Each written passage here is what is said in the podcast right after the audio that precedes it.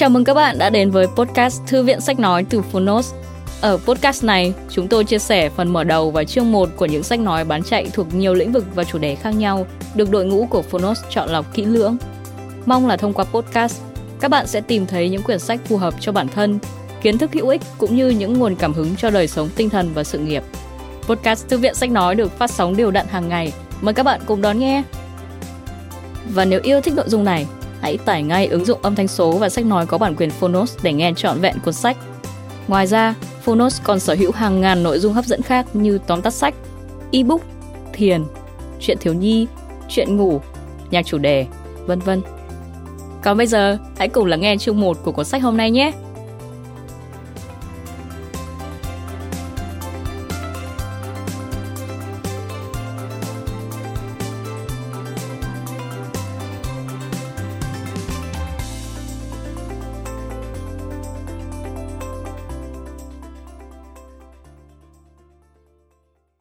Bạn đang nghe từ Phonos.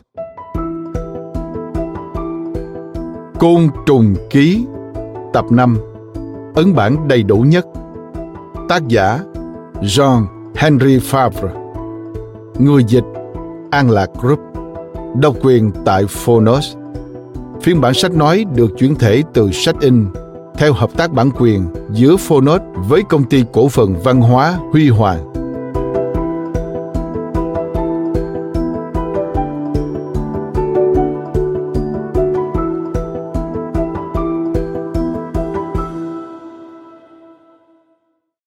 Lời nói đầu Xây tổ, bảo vệ gia đình, đó là những biểu hiện cao nhất trong nghệ thuật của bản năng. Kiến trúc sư khéo léo, loài chim đã dạy cho chúng ta biết điều đó, và côn trùng còn đa tài hơn thế. Cũng nhắc lại bài học này với chúng ta. Chúng nói với ta rằng, tình mẫu tử là nguồn cảm hứng tối cao của bản năng, mang theo trọng trách duy trì nòi giống quan trọng hơn so với bảo tồn cá thể. Tình yêu đó đánh thức những viễn kiến tuyệt vời từ bên trong thứ trí tuệ mụ mị nhất. Đó là bếp lò thiên liêng, nơi vụt cháy lên những tia sáng tâm linh khó lòng tưởng tượng, khiến chúng ta phải lóa mắt trước một thứ gì đó giống như lý trí không thể sai lầm. Tình mẫu tử càng được bộc lộ thì bản năng càng trỗi dậy mạnh mẽ. Về phương diện này Đáng chú ý nhất đối với chúng ta không gì hơn được côn trùng bộ cánh mạng, Hymenoptera. Sự quan tâm chăm chút của tình mẹ đã được chúng cán đáng một cách trọn vẹn nhất.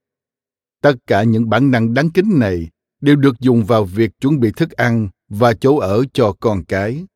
Chúng đã trở thành những nghệ sĩ bậc thầy trong vô số ngành nghề, vì một gia đình mà con mắt kép của chúng sẽ không bao giờ nhìn thấy. Song chúng biết rất rõ, nhờ vào khả năng tiên tri của bà mẹ, và thế là có còn trở thành thợ chải bông và chế tạo những túi bông gòn, có còn trở thành thợ đan lát và kết những mảnh lá thành giỏ đựng, có còn trở thành thợ nề và xây dựng những căn phòng xi măng với mái vòm khảm sỏi cuội, có còn trở thành thợ gốm, nhào nặng đất sét thành những chum, lọ và hữu xinh đẹp tuyệt vời. Còn khác lại nhiệt thành với nghề đào mỏ và khoét ra những phòng ngầm trong đất ẩm ướt và ấm áp. Có hàng ngàn ngành nghề giống như kỹ nghệ của chúng ta, thậm chí rất nhiều trong số đó không hề xuất hiện trong các công nghệ của loài người. Tất cả đều được áp dụng vào việc xây dựng nhà ở. Tiếp đến là thức ăn cho đứa trẻ sơ sinh trong tương lai. Khối mật ong bánh phấn hoa, con mồi tươi sống được gây tê khéo léo. Trong những công trình phục vụ cho một mục đích duy nhất là tương lai của gia đình đó, những biểu hiện cao nhất của bản năng đã được bộc lộ nhờ sự kích thích của tình mẫu tử. Với phần còn lại của đại gia tộc côn trùng, sự chăm chút của bà mẹ nhìn chung hết sức sơ sài. Trong đại đa số các trường hợp, tất cả những gì bà mẹ cần làm chỉ là đẻ trứng ở nơi thích hợp. Để ấu trùng tự tìm lấy chỗ ở và thức ăn trong muôn vàng nguy hiểm rình rập. Với cách chăm nuôi thô sơ như vậy tài khéo là không cần thiết. Lycurgus đã gạt bỏ nghệ thuật ra khỏi nước Cộng hòa của mình, buộc tội nghệ thuật khiến người ta mềm yếu. Tương tự, những linh cảm ưu việt của bản năng cũng bị loại khỏi những loài côn trùng được nuôi theo kiểu Sparta. Bà mẹ tự giải thoát mình khỏi nhiệm vụ chăm chút ngọt ngào bên nôi và những đặc quyền về trí tuệ, thứ ưu việt nhất trong tất cả, cũng may một dần rồi hoàn toàn biến mất. Thật vậy, đối với động vật hay loài người chúng ta, gia đình luôn là cội nguồn của sự tiến bộ. Nói thêm, Lycurgus hay Lycurgus, nhà lập pháp của thành bang Sparta vào thế kỷ thứ 9 trước công nguyên. Người đã chế ra chế độ cải cách quân sự hóa xã hội Sparta. Sparta, thành bang Hy Lạp nổi tiếng nhất trên bán đảo Peloponnesus, thực thi chế độ giáo dục quân sự cực kỳ hà khắc, khiến thành bang này sở hữu lực lượng chiến binh tinh nhuệ và hùng mạnh bậc nhất thế giới thời bấy giờ quay lại nội dung chính. Trong khi côn trùng cánh màng khiến chúng ta phải kinh ngạc trước sự chăm sóc cực kỳ chu đáo dành cho con cái, thì những loài khác phó mặc con cái mình cho sự may rủi của số phận, dường như không mấy thu hút sự quan tâm của chúng ta. Những loài khác ấy gần như bao gồm toàn bộ lớp côn trùng, chí ít, theo như tôi biết, trong hệ động vật của nước ta chỉ còn duy nhất một loài côn trùng khác nữa, sẵn sàng chuẩn bị thức ăn trốn ở cho gia đình mình, giống như những kẻ hái mật hay những kẻ đào hầm chứa mồi săn. Và quá là lạ lùng, giống côn trùng sở hữu tình mẫu tử sâu sắc, sánh ngang với loài ong chuyên thu hái mật hoa, lại chính là loài bọ ăn phân. Những công nhân vệ sinh chuyên dọn sạch đồng cỏ bị vấy bẩn bởi chất phóng uế của bầy gia súc để tìm thấy ví dụ thứ hai về những bà mẹ tận tụy với bản năng cao cả. Chúng ta phải chuyển từ bông hoa thơm ngát trong luống đến với đống phần la rải rác dọc đường. Tự nhiên có vô số những điều tương phản tương tự. Sự xấu xí hay xinh đẹp, sạch sẽ hay bẩn thỉu của chúng ta có ý nghĩa gì với tự nhiên? Từ dơ bẩn, người tạo ra những đóa hoa tươi từ chút phân, người tinh luyện ra hạt lúa mì tuyệt diệu. Cho dù theo đuổi công việc bẩn thỉu, nhưng loài bọ ăn phân lại được bước chân vào đội ngũ vinh quang, nhờ vào kích thước cơ thể thường rất thích hợp. Và bộ trang phục chỉnh chu bóng bẩy không chê vào đâu được. Cho tới vóc dáng mập mạp, tròn trịa, ngắn ngủn của chúng. Và những món trang sức kỳ quặc trên trán hoặc trên ngực. Chúng đem lại hình mẫu tuyệt vời cho những hộp tiêu bản của nhà sưu tầm. Đặc biệt là khi những loài đen muôn của chúng ta lại được điểm xuyết thêm một vài loài nhiệt đới lấp lánh vàng kim hay rực rỡ ánh đồng. Côn trùng ăn phân là những vị khách siêng năng của đàn gia súc. Vì lý do đó, đa số chúng đều tỏa ra mùi axit benzoic thoang thoảng. Nước hoa của loài cừu tập tính điền viên của chúng đã gây ấn tượng với những người chăn gia súc. Những người than ôi rất ít lưu tâm đến sự hài hòa của ngôn từ, nhưng giờ cũng phải thay đổi quan điểm để mở đầu cho những miêu tả của họ bằng những cái tên như Melibi, Titirus, Amitas, Coridon, Alexis và Mopsut. Một loạt tên gọi điền viên đã trở nên nổi tiếng nhờ các nhà thơ cổ đại. Những bài thơ của virgil đã cung cấp cho họ vốn từ vựng phong phú để tôn vinh loài bọ ăn phân. Nếu muốn tìm thấy những danh pháp thơ mộng tương tự, chúng ta cần phải tìm đến vẻ thanh lịch duyên dáng của loài bướm. Trong trường hợp đó, những cái tên anh hùng ca của sử thi Iliad vang lên, được mượn từ trại lính của Hy Lạp và thành Troy. Có lẽ tên gọi ấy quá ư hiếu chiến đối với những đóa hoa có cánh hiền hòa, mà cử chỉ của chúng chẳng hề gợi chút liên tưởng đến những cú đánh dữ dội của Achilles và Ajax. Những danh xưng của thơ điền viên được trao cho loài bọ ăn phân hợp lý hơn nhiều. Chúng đã nói cho ta biết về đặc trưng chủ yếu của loài côn trùng này, những kẻ đam mê đồng cỏ. Nói thêm, ở đây, các nhà côn trùng học đã lấy tên của các nhân vật trong văn học, lịch sử để đặt tên cho loại côn trùng này. Melibi hay Melibius, Melibie là nhân vật chính trong tác phẩm câu chuyện về Melibi của Virgil.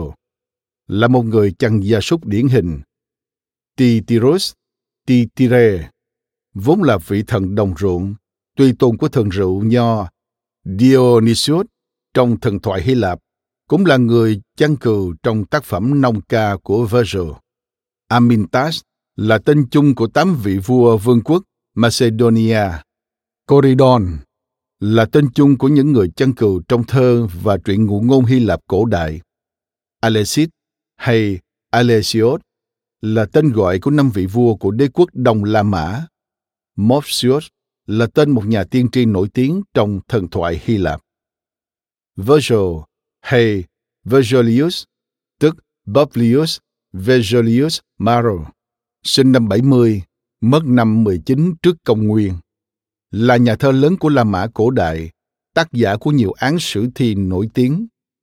Sử thi Iliad là phó anh hùng ca nổi tiếng, được coi là tác phẩm của nhà thơ Hy Lạp Homer, có mô tả về cuộc chiến tranh thành Troia.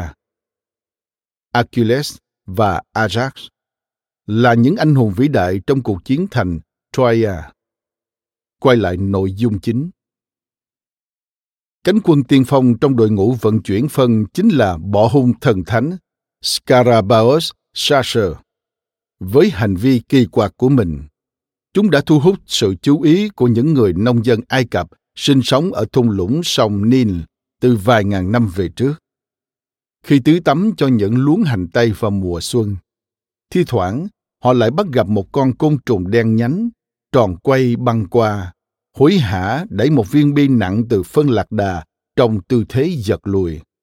Họ kinh ngạc nhìn sững vào cổ máy lăng bi này cũng giống hệt như phản ứng của người nông dân Provence ngày nay. Không ai không sửng sốt khi lần đầu tiên trông thấy bọ hung trong tư thế đầu chút xuống dưới, cặp chân sau chống ngược lên không trung, cực lực đẩy theo viên bi phân còng kềnh hết sức. Nguyên do của các cú ngã lộn nhào rất thường xuyên. Chứng kiến cảnh tượng này, chắc hẳn người nông dân ngây thơ sẽ thắc mắc. Viên bi kia là thứ gì? Tại sao con vật đen trũi ấy lại phải cố sống cố chết lăn nó đi như vậy? Người nông dân ngày nay cũng có chung một câu hỏi đó. Trong thời đại của Ramesses và Tutmosis, con người vẫn đắm chìm trong mê tín họ đã nhìn thấy hình tượng của thế giới và sự tuần hoàn ngày đêm từ trong viên bi xoay tròn nhờ đó bọ hung đã nhận được niềm vinh dự thiêng liêng và nó đã trở thành bọ hung thần thánh của các nhà khoa học hiện đại để kỷ niệm những tháng ngày vinh quang thuở trước. Nói thêm, Ramesses hoặc Ramses, tên gọi chung của 11 vị pharaoh ở Ai Cập cổ đại thuộc thời kỳ Tân Vương quốc. Hai vị đầu thuộc Vương triều thứ 19, chín vị sau thuộc Vương triều thứ 20. Chú thích 2. Tutmosis, tên gọi chung của bốn vị pharaoh thuộc Vương triều thứ 17 của Ai Cập cổ đại. Quay lại nội dung chính. Đã sáu bảy nghìn năm trôi qua, kể từ khi viên bi kỳ lạ được nhắc đến lần đầu tiên. Chúng ta đã hiểu rõ về tập tính của chúng hay chưa? chúng ta đã biết được chính xác viên bi của chúng được dùng để làm gì chúng ta đã hiểu rõ cách chúng chăm chút cho gia đình mình hoàn toàn không ngay cả những trước tác quyền uy nhất cũng mắc phải những lỗi sai nghiêm trọng người ai cập cổ đại nói rằng bọ hung thần thánh lăn viên bi từ đông sang tây, theo hướng xoay chuyển của thế giới. Chúng vùi viên bi dưới lòng đất 28 ngày cũng chính là một chu kỳ quỹ đạo của mặt trăng. Sau bốn tuần lễ ấp ủ đó, hậu duệ của kẻ VB sẽ được hồi sinh vào ngày thứ 29. Loài côn trùng ấy biết rằng đây chính là thời khắc giao hòa giữa mặt trăng và mặt trời, là thời điểm ra đời của thế giới, nên tìm về chỗ đã chôn vùi viên bi. Chúng đào viên bi lên, tách mở nó ra và ném xuống sông Nil. Và thế là chu trình đã kết thúc. Đắm mình trong dòng nước thiên liêng, một con bộ hung thần thánh sẽ chui ra khỏi viên bi. Chớ nên cười nhạo thái quá những truyền thuyết từ thời pharaon ấy. Vẫn có chút ít sự thật trộn lẫn với sự hoang đường của chim tinh học. Hơn nữa, còn có nhiều tiếng cười hơn nữa đến từ nền khoa học của chúng ta, bởi vì một sai lầm cơ bản, coi viên bi mà bọ hung đẩy lăn long lóc trên những cánh đồng là cái nôi của chúng. Vẫn còn nguyên trong sách vở của chúng ta, tất cả các tác giả viết về loài bọ hung đều lặp lại quan điểm này. Truyền thuyết từ những niên đại xa xôi của kim tự tháp vẫn còn nguyên vẹn trong thời đại chúng ta. Thi thoảng, cũng nên bổ một nhát rìu vào khu rừng truyền thống rậm rì sẽ rất hữu ích để rũ bỏ cùm gông định kiến. Tẩy sạch đi lớp bụi phủ che mờ, rất có thể chân lý sẽ bừng sáng rực rỡ, vĩ đại hơn và tuyệt diệu hơn những gì chúng ta đã được dạy. Đôi khi, những ngờ vực táo bạo đã nhen nhóm trong tôi, đặc biệt là đối với câu chuyện về bỏ hung thần thánh. Giờ đây, tôi đã hiểu rõ chân tơ kẻ tóc về viên bi thiên liêng và độc giả sẽ thấy rằng nó còn diệu kỳ gấp bội những truyền thuyết cổ xưa của người Ai Cập. Trong những bài viết đầu tiên nghiên cứu về bản năng, tôi đã chỉ ra một cách rõ ràng nhất rằng bên trong những viên bi phân được côn trùng lăn đi trên mặt đất không bao giờ và cũng không thể nào chứa đựng một phôi thai.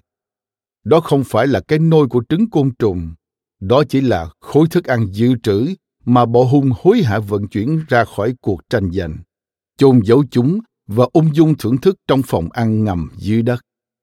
Đã gần 40 năm trôi qua kể từ khi tôi miệt mài thu thập chứng cứ trên bình nguyên Angel gần Avignon để khẳng định cho việc bài trừ định kiến, nhưng vẫn chưa tìm ra bất cứ thứ gì có thể phủ nhận quan điểm của tôi.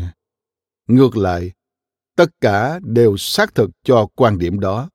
Bằng cứ không thể chối cãi sau cùng đến từ cái tổ của bọ hung những cái tổ thực sự với số lượng phong phú như tôi kỳ vọng. Hơn nữa, có lúc tôi còn được tận mắt chứng kiến quá trình xây tổ của chúng. Tôi đã kể về những nỗ lực vô ích của tôi trước đây để tìm kiếm chỗ ở của ấu trùng. Tôi đã kể về sự thất bại thảm hại của tôi trong việc chăm nuôi con côn trùng trong lòng. Và có lẽ độc giả sẽ đồng cảm với sự khốn khổ của tôi khi nhìn thấy tôi âm thầm sâu sạo khắp ngoại ô, lèn lén nhặt nhạnh chất thải của lũ la qua đường vào trong túi giấy, mang về cho đám thực khách trong lòng. Đúng vậy, với điều kiện của tôi trước đây, công việc này không hề dễ dàng.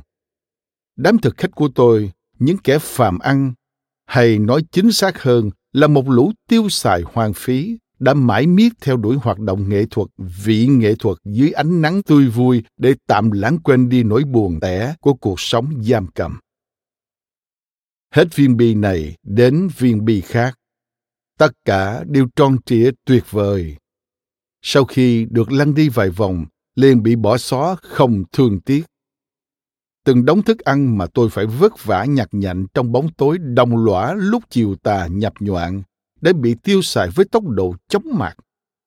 Và rồi thức ăn hàng ngày cũng đến lúc cạn kiệt. Hơn nữa, những khối bánh đầy sơ sợi do lũ ngựa và la ban tặng có vẻ không thích hợp lắm cho công việc của người mẹ, như tôi đã học được sau này. Nó cần đến thứ nguyên liệu mịn hơn, dẻo hơn mà chỉ có cổ ruột hào phóng của loài cừu mới có thể đáp ứng. Nói tóm lại mặc dù những nghiên cứu đầu tiên đã cho tôi biết về tất cả các công việc công khai của bọ hung, nhưng bởi nhiều nguyên nhân khác nhau, những nghiên cứu đó đã không dạy cho tôi bất cứ điều gì về công việc riêng tư của chúng.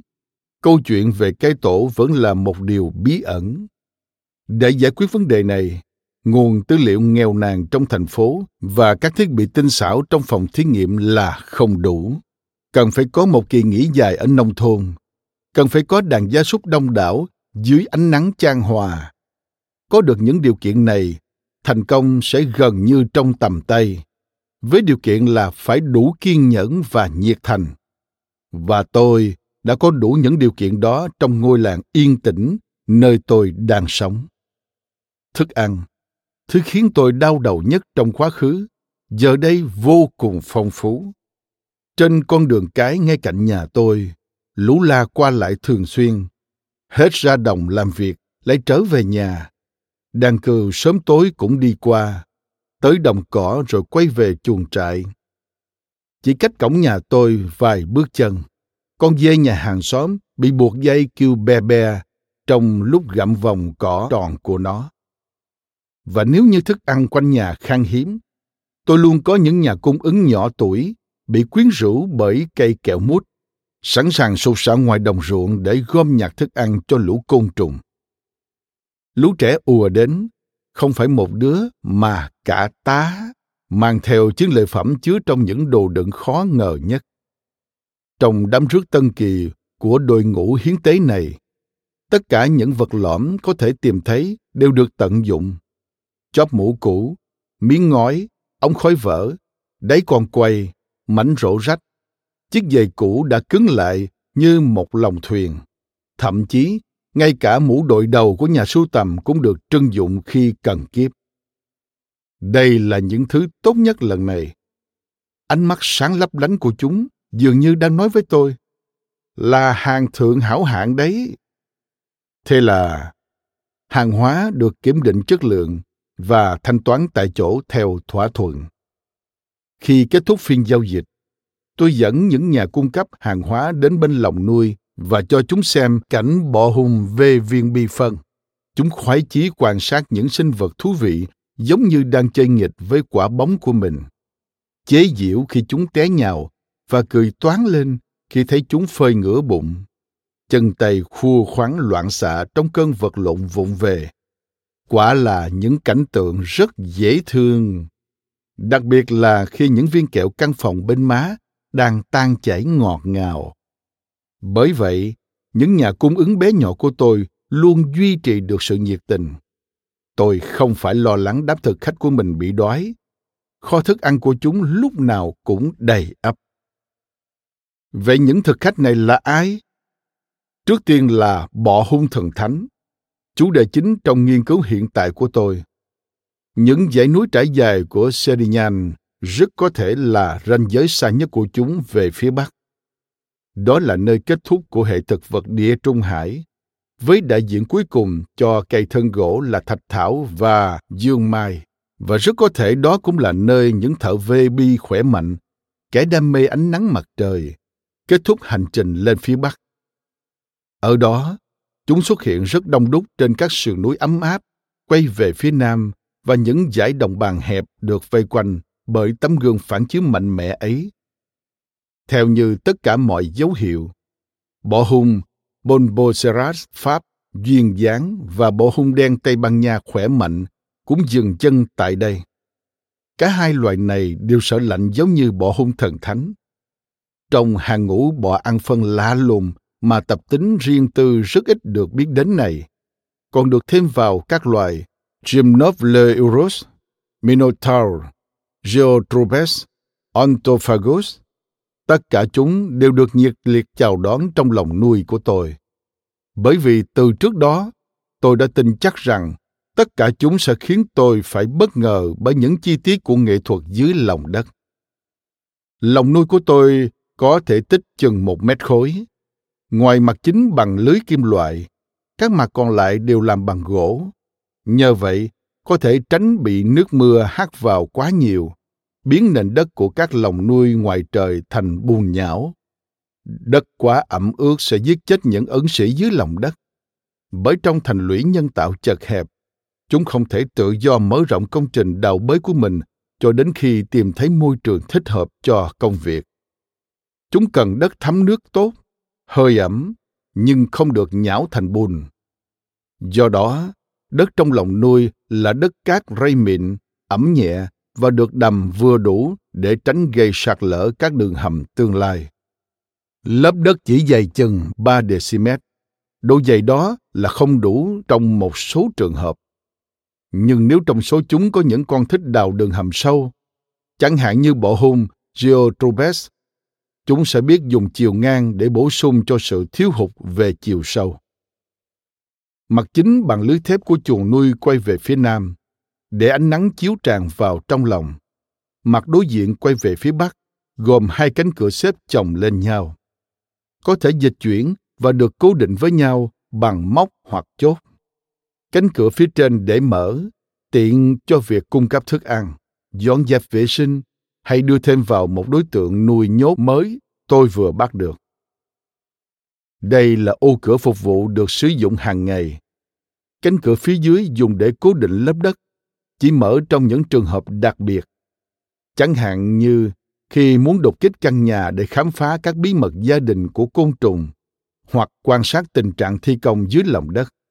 Khi đó, chốt khóa được mở ra, ván gỗ lắp bản lề đổ xuống và lớp đất sẽ phơi bày cho ta thấy mặt phẳng thẳng đứng của nó. Đó là một điều kiện tuyệt vời để dùng đầu mũi dao với tất cả sự thận trọng có thể thăm dò tầng đất chứa đựng công trình của bọ ăn phân. Nhờ đó, có thể tìm hiểu các chi tiết của công trình một cách chính xác và dễ dàng. Một việc không phải lúc nào cũng thực hiện được trong những cuộc đào bới cực nhọc ngoài cánh đồng. Tuy nhiên, nghiên cứu thực địa điền giả vẫn không thể thiếu và thường mang lại những kết quả quan trọng hơn gấp bội so với những phát hiện có được từ lòng nuôi. Bởi vì bên cạnh một số loài bọ hung không quan tâm đến cuộc sống giam cầm và làm việc trong chuồng nuôi cũng hâm hở giống như ở ngoài trời, thì vẫn có những loài khác với tính cách nhút nhát hơn hoặc cẩn trọng hơn. Tỏ ra cảnh giác với cung điện của tôi và hết sức dè sẻn trong việc tiết lộ bí mật của chúng. Cho dù theo thời gian, chúng cũng bị dụ dỗ bởi sự săn sóc hết sức kiên trì của tôi. Hơn nữa, muốn quản lý tốt khu chuồng thú, tôi cần phải biết rõ sự việc diễn ra ở bên ngoài ra sao. Dù đó chỉ là thời điểm thuận lợi nhất cho các thiết kế của tôi. Bởi vậy, phần lớn những nghiên cứu tiến hành với lòng nuôi rất cần thiết, phải kết hợp cùng quan sát thực địa. Ở đây, tôi có một trợ thủ rất đắc lực, có đủ thời gian rảnh rỗi với ánh mắt nhạy bén và sự tò mò ngây thơ không kém gì tôi. Tôi chẳng thể tìm đâu ra một trợ thủ nào tốt hơn thế. Em là một cậu bé chăn cừu bé nhỏ cũng là người bạn của cả gia đình. Em cũng được học hành đôi chút và khát khao hiểu biết. Cho nên em không quá hốt hoảng khi tôi gọi những con côn trùng mà em mới bắt hôm trước và đựng trong hộp mang đến cho tôi bằng những thuật ngữ như Scarabaeus, Geotrobes, Copris, Ontophagus. Trong suốt những ngày tháng 7, tháng 8 rực lửa, thời điểm lũ côn trùng lăng bi bận rộn xây tổ, từ sáng tinh mơ đã thấy em trên đồng cỏ. Khi màn đêm buông xuống, cơn nóng bức bắt đầu giảm bớt. Em vẫn ở đó và suốt cả ngày cho đến tận đêm khuya, em lang thang giữa đám côn trùng xúm xít, tìm đến bởi sức hấp dẫn từ hương vị thức ăn do bầy cừu gieo xuống được huấn luyện rất tốt bởi các vấn đề về côn trùng học của tôi. Em theo dõi sát sao các sự việc và thông báo cho tôi. Em chờ đợi từng cơ hội. Em kiểm tra bãi cỏ, bằng đầu mũi dao. Em khám phá đường hầm dưới lòng đất bị lộ tẩy bởi nắm đất nhỏ do côn trùng đào hang đùn lên. Em cạo bỏ lớp đất bên trên. Em tìm kiếm. Đây quả là thú tiêu khiển tuyệt vời đối với giấc mơ điền viên mơ hồ của em. Chào ôi! Những buổi sáng cùng nhau tìm kiếm tổ bộ hung thần thánh và bộ hung đen trong ánh bình minh trong trẻo mới đẹp đẽ làm sao. Pharaoh ngồi đó, trên một gò đất nhỏ, chăm chú nhìn xuống những con cừu. Không gì có thể khiến nó lơ là khỏi nhiệm vụ cao cả của mình, kể cả đó là miếng vỏ bánh mì được đưa bởi một bàn tay thân thiện. Phải thừa nhận rằng nó không hề xinh đẹp. Với bộ lông đen dài rậm và rối bời, gầm chi chít hàng ngàn hạt cỏ, nó không hề đẹp.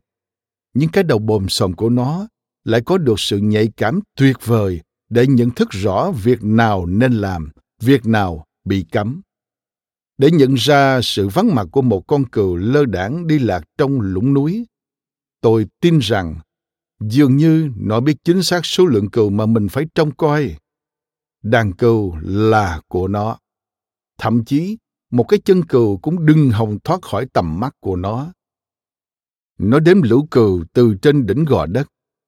Thiếu mất một con, Pharaoh lập tức chạy đi, rồi nó trở về, xua con cừu đi lạc quay lại với đàn.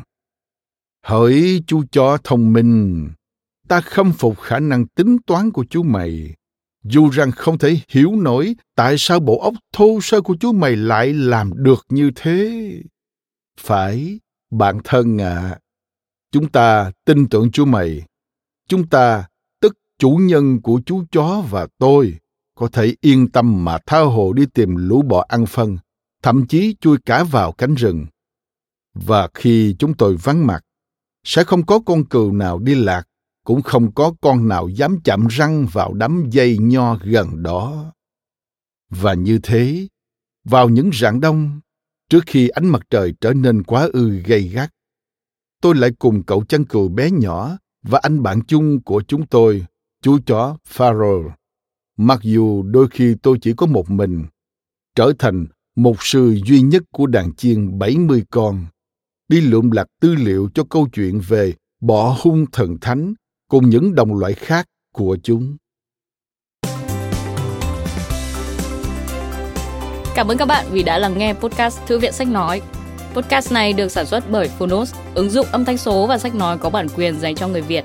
Hẹn gặp lại các bạn ở những tập tiếp theo.